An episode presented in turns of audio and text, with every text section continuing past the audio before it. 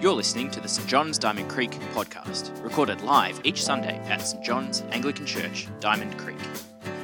This episode presented by Wycliffe Mission Partner David Blackman.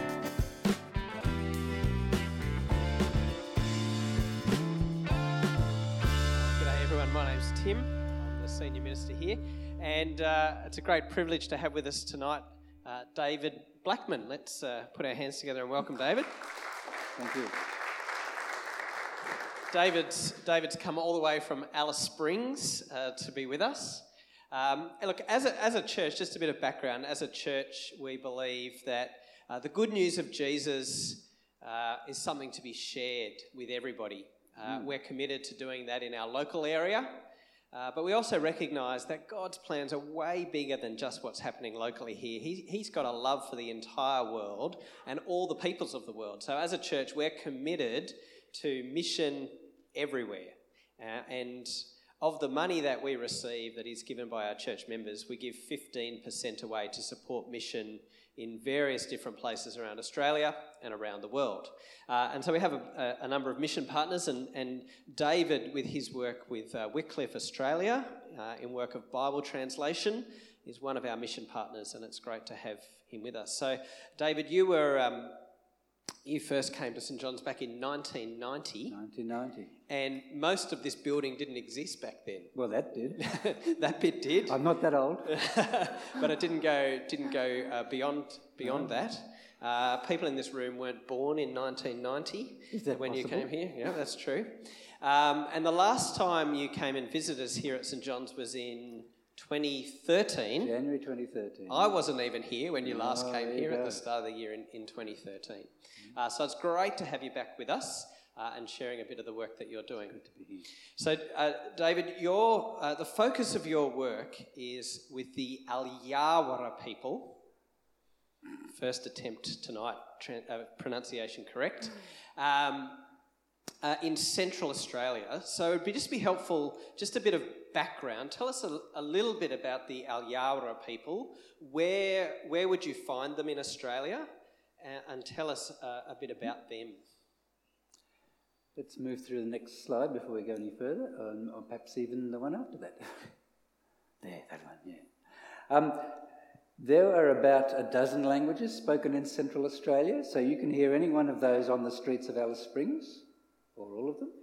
Uh, very confusing for people who work in the hospital. So the Alyawara country is on that map there. If you see a uh, triangle from Alice Springs to Tennant Creek across to Mount Isa, so Alyawara people are scattered over that area. Their traditional country is right in the middle of that triangle. And we worked in a place called Epenarra. That's a, a cattle station out there. So the Alyawara people number about 1,800, which actually is quite a big group for a desert group. There are two other languages that are bigger, but that's reasonably large. Yep. And um, is there like what sort of people are they compared to other uh, Aboriginal people groups? There sort of differences that you might note. There are differences. It's a bit like if you think of the characters of the different cultures of Europe or of Asia or anywhere.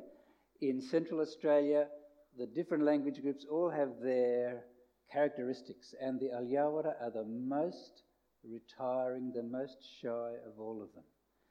Uh, the other extreme is the Warlpiri, who are to the west, who would take over everywhere if they were allowed. And, and they don't mind me saying this because they think it's funny. This is, this is all this is local joke. So different characters that, that the Alyawara are, are shy people. So working amongst them, they're lovely to work with, but just very hard to get a response out of them, you know. Uh, So- part of the fun. So, David, your, your focus is uh, uh, with the Alyawara language um, uh, and Bible translation into Alyawara. So, to tell us tell us a bit about the language. How does it compare with uh, English and, and other languages? How we how do you understand it? Okay, the um, languages are in families, in two families in Central Australia. Language families are pretty common around the world. So in Europe, you've got two basic families. Well, more than two, but you've got the Germanic languages English, Dutch, and German. You've got the Romance languages French, Italian, Spanish, Portuguese, and, and others, the Slavic languages, the Scandinavian languages.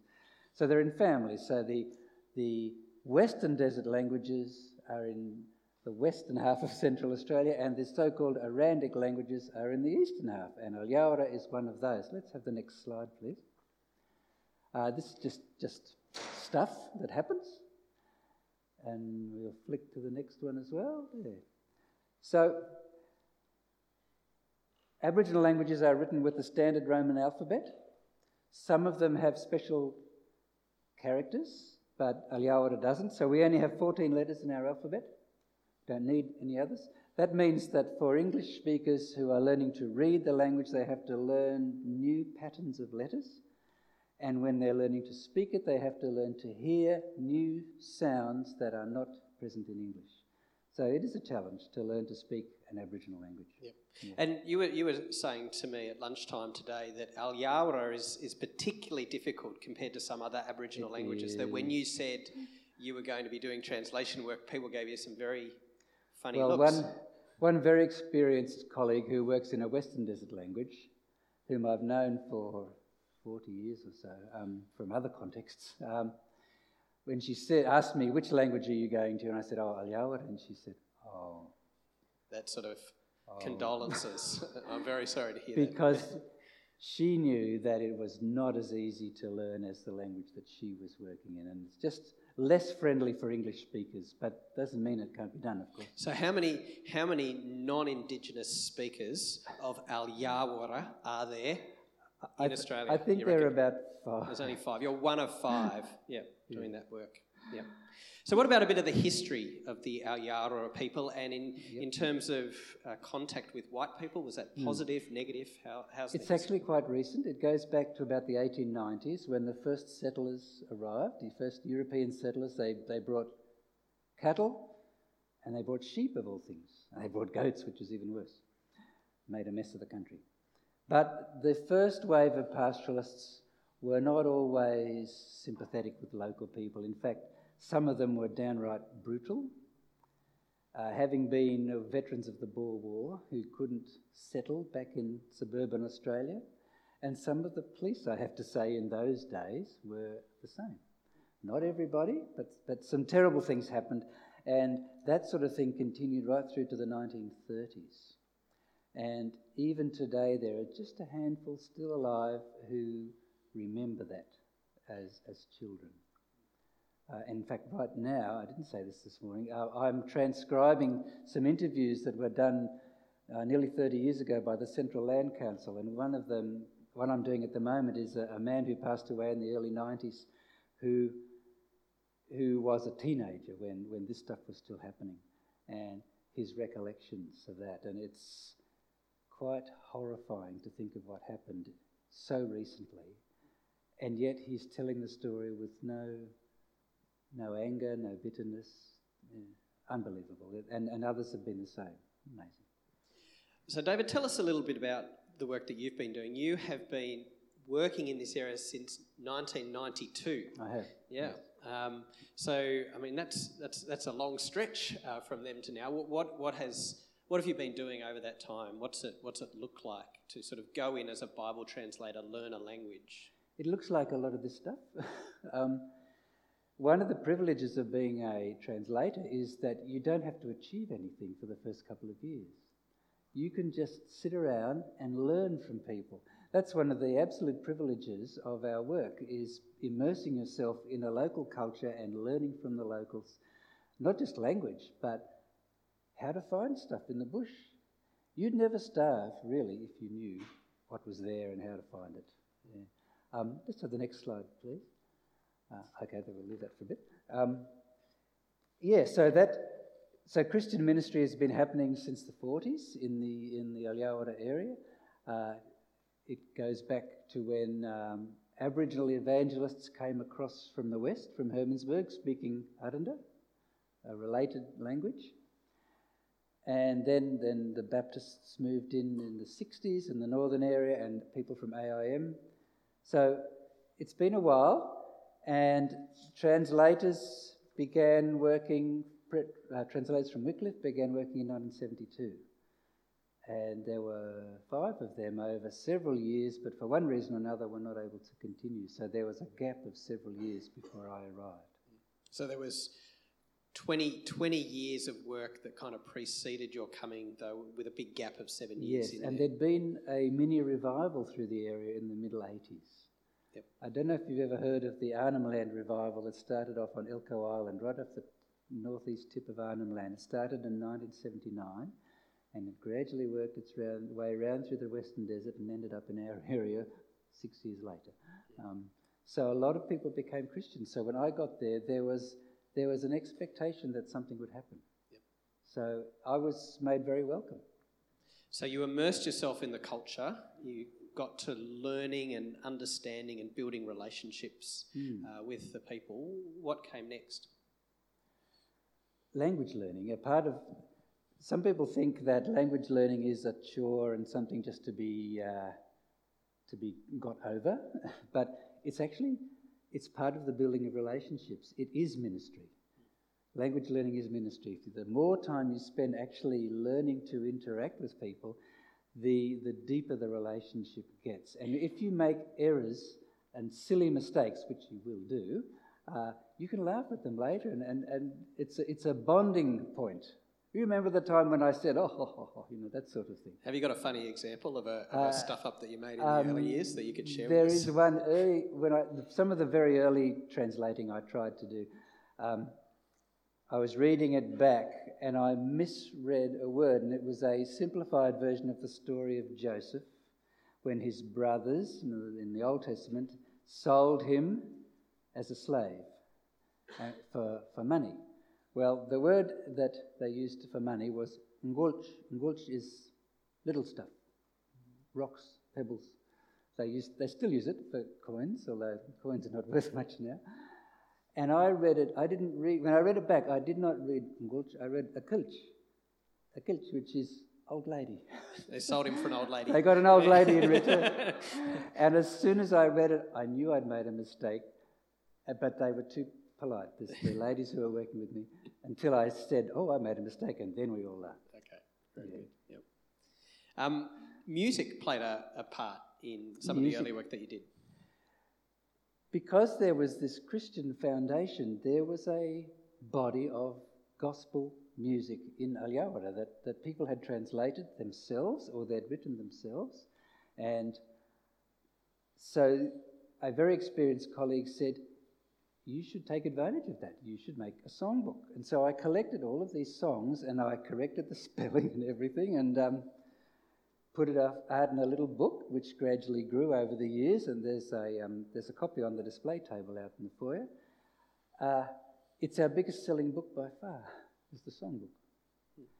And um, again, another great bridge into the community.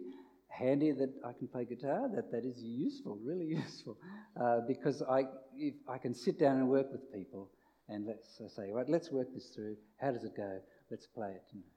Good fun.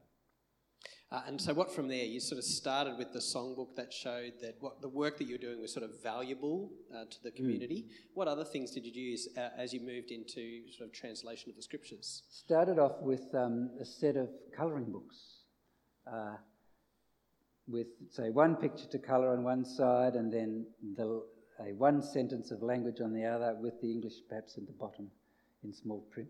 Uh, anything to get people used to seeing their language in print. We even did bumper stickers, all sorts of things, just to get used to it. And um, so, and they, they took off. And some of our predecessors had done them also. And, and so I made some more. Mari, my wife, made a series of easy readers um, aimed at the kids, but not necessarily. They, they were popular with all ages. And so we didn't get into scripture straight away. Scripture is very hard uh, li- as literature. It's, it's quite up there, it's high level. We started off with simplified Bible stories and did it sitting in a group, writing with a small um, uh, whiteboard on my lap, and then graduated to a bigger one. Uh, that, that's enormous, that one, size of a window, yeah.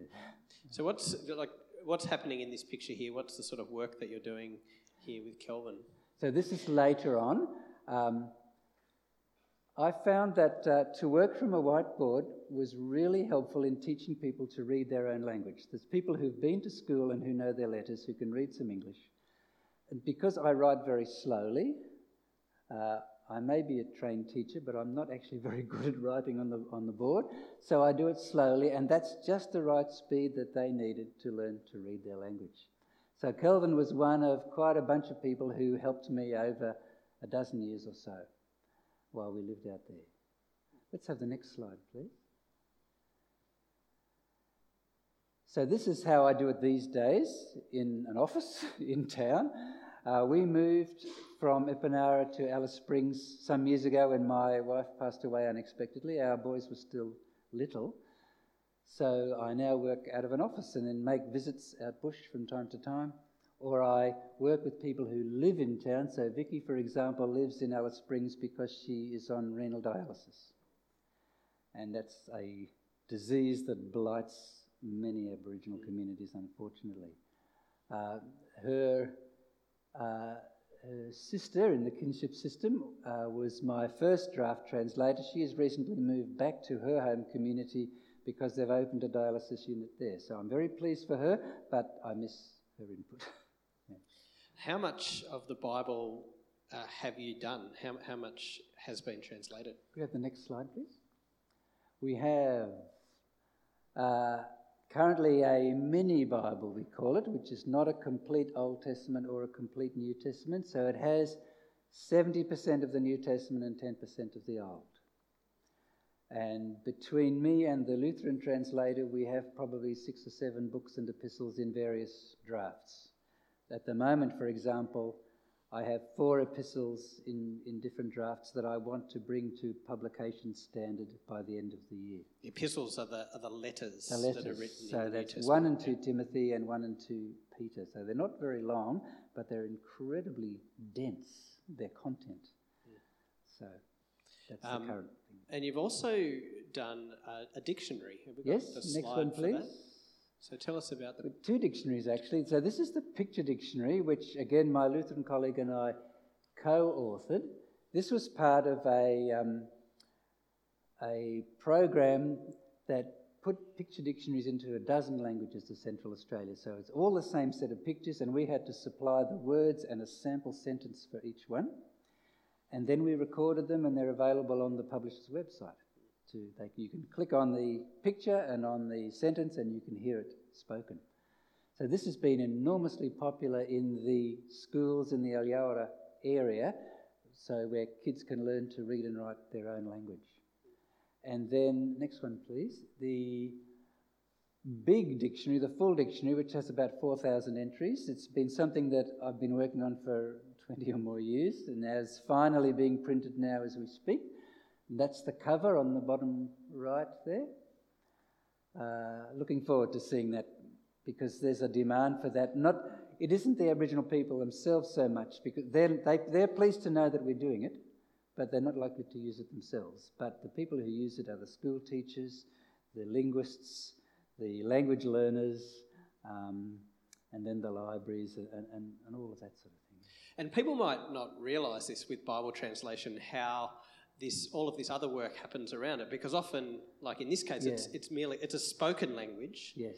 And it's the Bible translators who write it down right. and record it. Mm. And there's also a role um, because lots of Aboriginal languages have been lost. We've lost yes. so many Aboriginal languages, yeah. and I guess Alyawarra is at risk of being a lost. It is at risk. Well. They they're all at risk to some extent. Yeah. They are at risk. So that's that makes it all the more imperative to finish what we're doing because even though uh, even young people are speaking more English than Alyawarra, their level of English is actually not good enough to read any commercial version of the English Bible, any of them. Which, as an aside, is another reason why we're actually doing a, a plain English version of the Bible as well.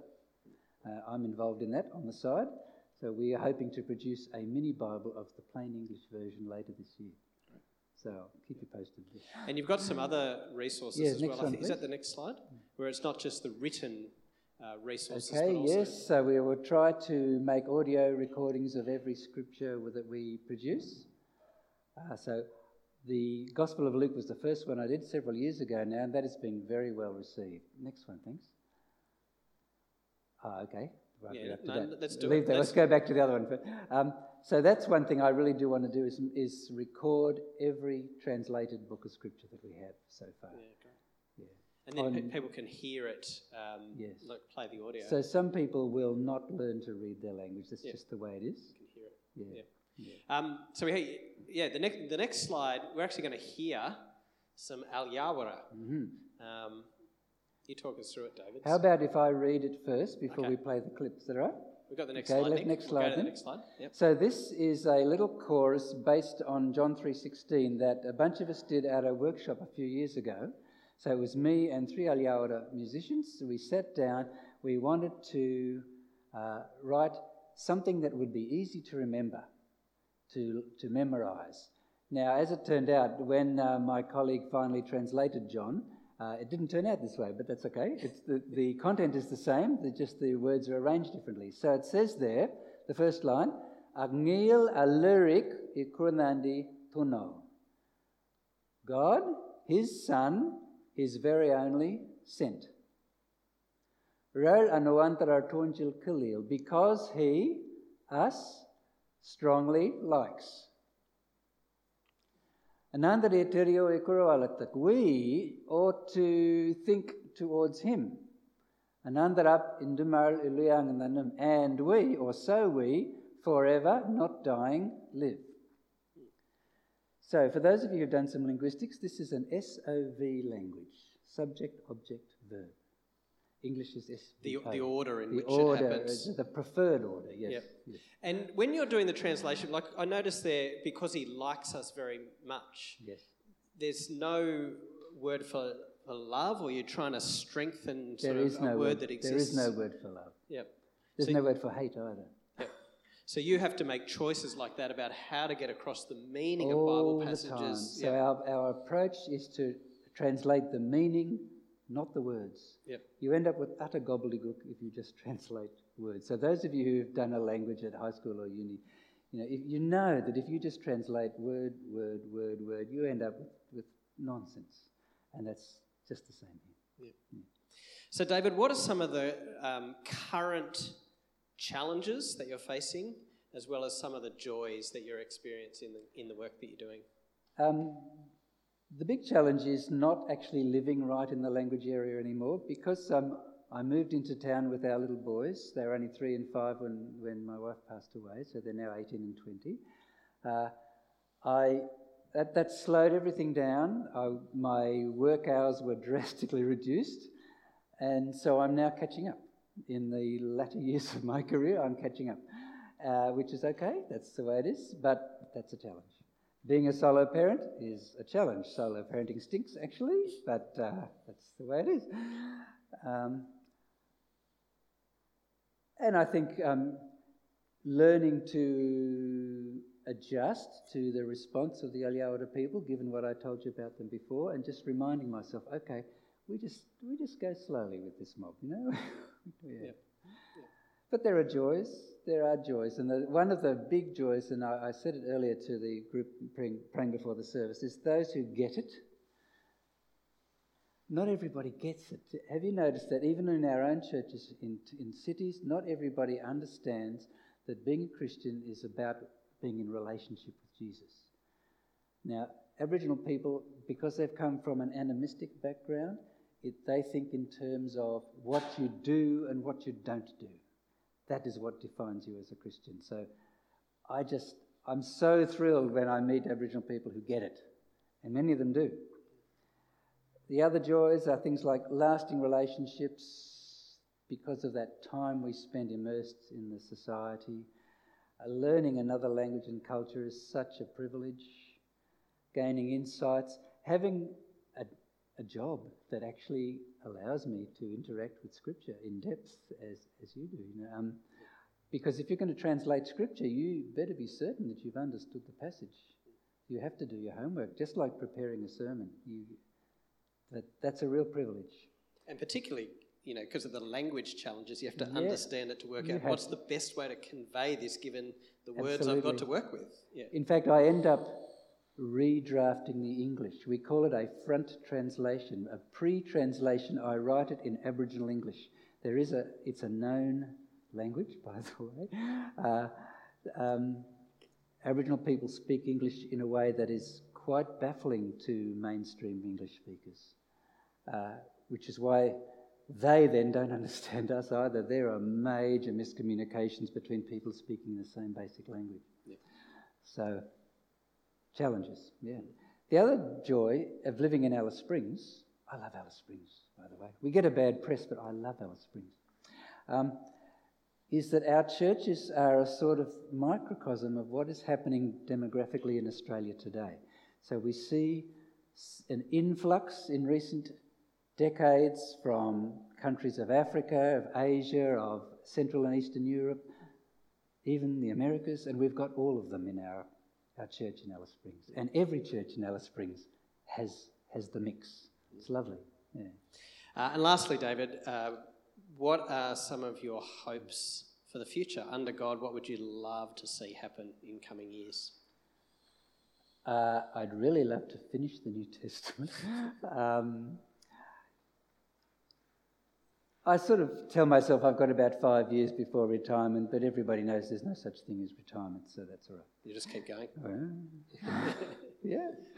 Um, finish the New Testament, so that's between me and the Lutheran translator. Uh, as I said earlier, make audio recordings of all scripture.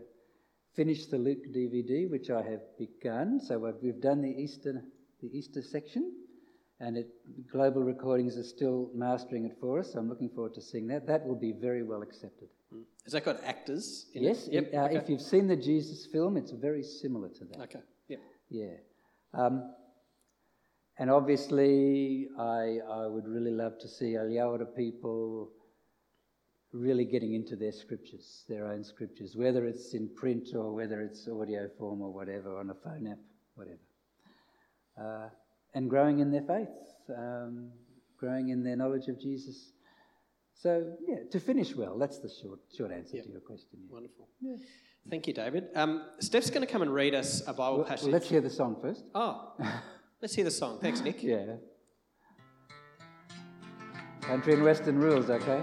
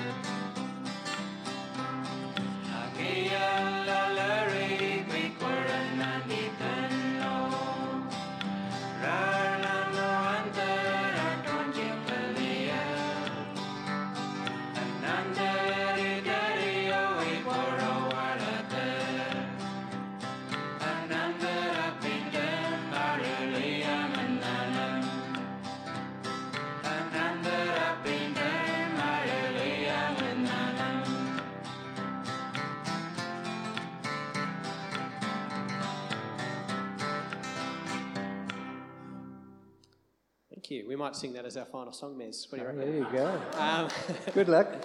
Uh, yeah, good luck. Uh, Steph's going to come and read us a little passage from Acts, uh, and David's just going to uh, do a brief reflection on this passage uh, to close up. Tonight's Bible reading is from Acts chapter 11, verses 19 to 26. Now, those who had been scattered by the persecution that broke out when Stephen was killed travelled as far as Phoenicia, Cyprus, and Antioch, spreading the word only among the Jews.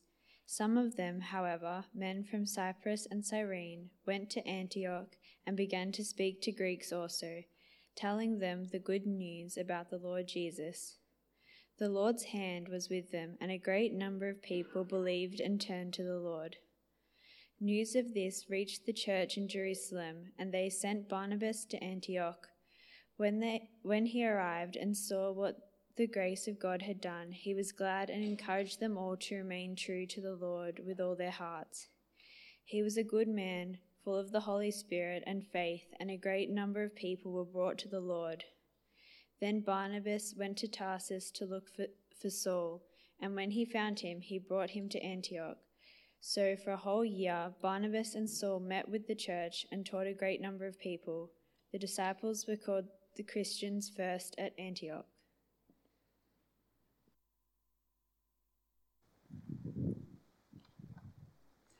Thanks very much, Steph. I was recently studying the ministry of Barnabas in the book of Acts because at home we are preaching through um, a series on some of the early leaders of the church and disciples of Jesus. And looking at Barnabas, I was thinking about how important it is to have the ministry of encouragement in our churches. We need encouragers. We need people who will identify, who will, who will nurture, who will encourage potential leaders, who will come alongside anyone who needs a little guiding hand or who needs a bit of um, support who, you know, they're doing it tough. And, and I was also reminded of the people who have encouraged me in the years that I've been out bush doing what I do, uh, including people from St John's, of course. And some of them have visited us, which is just wonderful. Um, so that ministry of encouragement really struck me as I was looking at the, at the life of Barnabas. So I chose that passage that Steph read for us simply to give us a glimpse of part of his ministry.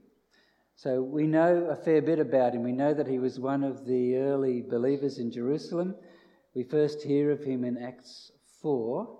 So we know that the apostles appreciated him. They valued him because they gave him that name Barnabas, meaning son of encouragement.